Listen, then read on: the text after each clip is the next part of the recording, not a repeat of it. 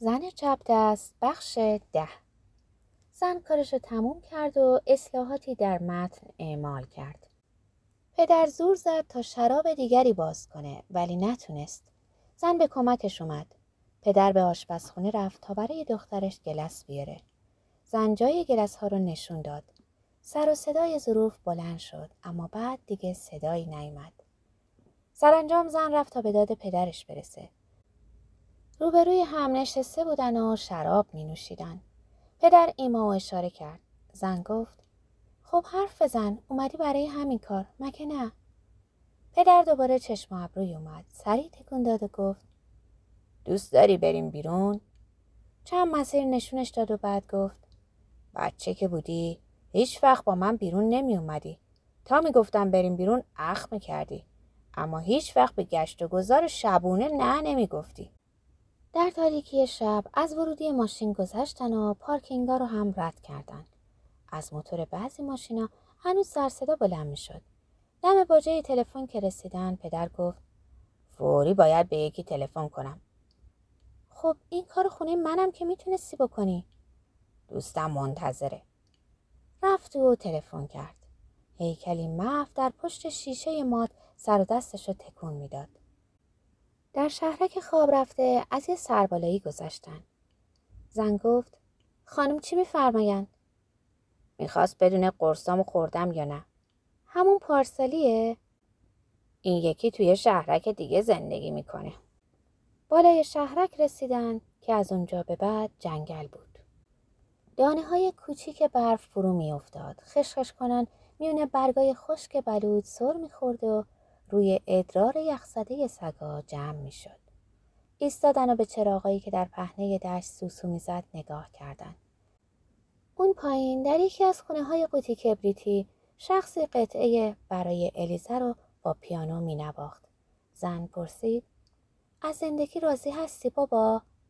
پدر سری به علامت نفی تکون داد و چون حس کرد این حرکت منظورش رو نرسونده گفت نه به نظر دادم باید چطور زندگی کنه دست از این حرفا بردار دختر کنار جنگل به راه ادامه دادند زنگاهی سرش رو بالا می آورد و دونه های برف رو روی صورتش حس می کرد.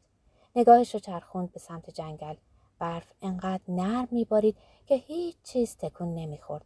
پشت درختای کمپش چشمه ای ظاهر شد که در اون باری که آبی میریخت و تنین خوشاهنگی داشت. زن پرسید هنوز مطلب می نویسی؟ پدر خندید. می‌خوای بپرسی قرار تا آخر عمر بنویسم یا نه؟ رو کرد به طرف زن. به نظرم گاهی اوقات راه زندگی رو اشتباه رفتم. اصلا هم تقصیر رو نمیندازم گردن جنگ یا شرایط بیرونی. گاهی نوشتن برام بهونه است. گاهی هم البته نه اونقدر تنها هم که شبا قبل از خواب کسی نیست بهش فکر کنم.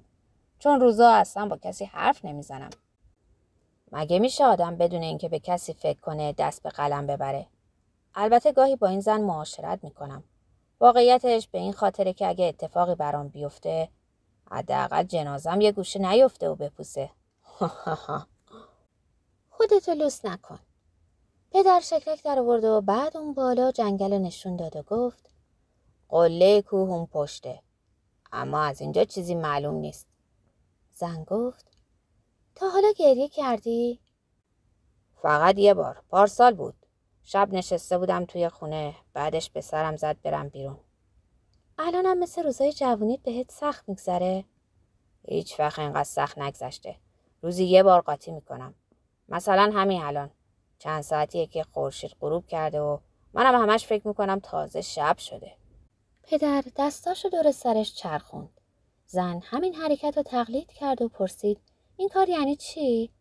پدر گفت یعنی همین الان که یاد شب طولانی افتادم دستمال کلفتی دور سرم بستم. این بار ریز نخندید بلکه قهقه زد و گفت تو هم آخر عاقبت کارت مثل من میشه ماریان. راستی با این حرف معمولیتم تموم شد. لبخند زد و زن گفت داره سرد میشه نه؟ از دامنه اون طرف شهرک پایین اومدن پدر ناگهان در جای ایستاد و انگشت سبابش رو بلند کرد. زن به راه خود ادامه داد اما بعد برگشت و گفت هر وقت چیزی به فکرت می‌رسه وانسته دیگه پدر جون. بچه هم که بودم با این حرکت اعصابم رو خورد می‌کردی. روز بعد رفتن مرکز خریدی که اطراف خونه بود. از قسمت لباس زنونه فروشگاهی بزرگ گذشتن زنی خارجی با یک کدامان سبز از اتاق پرو بیرون اومد. زن فروشنده بهش گفت وای این لباس چقدر به شما میاد؟ پدر پرید وسط حرفش رو گفت اصلا هم اینطور نیست. لباس بدریختیه بهش نمیاد. زن فوری اومد به داد همه رسید و پدر رو با خود برد. با پله برقی رفتن بالا و موقعی که رسیدن پدر سکندری خورد. قدم زنن پیش رفتن. پدر به دخترش نگاه کرد و گفت باید با هم عکس بگیریم. این طرفا کیوسک عکاسی اتوماتیک پیدا میشه؟ کمی گشتن و یکی پیدا کردن که در اون مردی مایه ظهور رو عوض می‌کرد. پدر خم شد. به سمت نمونه عکس هایی که روی دیوار بیرونی دستگاه چسبونده بودن چهار عکس از مردی جوون که ردیف دندونای بالاش رو بیرون انداخته بود که یعنی لبخند زده. در یکی از عکس ها دختری هم پهلوی اون بود. پدر به مردی که مایه ظهور دستش بود چشم انداخت. مرد در جعبه رو بست و از جا بلند شد. پدر با تعجب به عکسها نگاه کرد و گفت این که خودتی نه. مرد کنار عکساش ایستاد. از اون موقع تا حالا خیلی پیرتر شده بود. تقریبا مویی بر سر نداشت و لبخندش طور دیگری بود. فقط سر تکون داد. پدر سراغ دختر رو گرفت اما مرد دستش رو جوری تکون داد که انگار داره چیزی از پشت سرش میندازه پایین. بعد راهش رو گرفت و رفت. پس از اینکه عکس گرفتن اون حول هوش گشتی زدن. پدر دم به دقیقه میستاد و به ویترین مغازه ها نگاه می‌کرد. دوباره برگشتن سمت کیوسک عکاسی که دیدن نوار عکس از دستگاه بیرون میاد زن عکس ها رو برداشت اما تصویر آدمی غریبه بود. زن به دور برش نگاه کرد. مرد غریبه اونجا ایستاده بود و گفت عکسای شما خیلی وقت حاضر شده. با اجازه شما نگاه کردم. باید ببخشید. عکسها رو رد و بدل کردن پدر مدتی به مرد خیره شد و گفت شما هنر پیشه ای نه؟ مرد سری تکون داد و نگاهش رو طرف دیگری چرخوند و گفت البته الان بیکارم. پدر گفت تو همیشه خجالت می‌کشی حرف دلتو بزنی. اینطوری که خیلی معذب میشی. مرد خندید و باز هم نگاهش رو دزدید. توی زندگی شخصیتم همینقدر ترسویی؟ مرد ابتدا خندید و نگاهش رو سمت دیگری چرخوند اما فوری برگشت و به پیرمرد خیره شد. پدر گفت به نظرم اشتباه اینه که زیادی خود داری. جسارت هنرپیشه رو نداری. می‌خوای مثل هنرپیشه های آمریکایی باشی ولی از خودت مایه نمی‌ذاری. به خاطر همین فقط ادا در میاری. هنرپیشه به زن نگاه کرد اما حرفی نزد. پدر گفت من که میگم اول باید یاد بگیری درست بدوی. درست داد بزنی و درست دهنتو وا کنی. تو حتی وقتی خمیازه می‌کشی جرأت نمی‌کنی دهنتو کامل وا کنی. ضربه به شکم مرد زد و مرد در خود پیچید. آمادگی بدنی هم که نداری. چند وقت بیکاری؟ مرد جواب داد.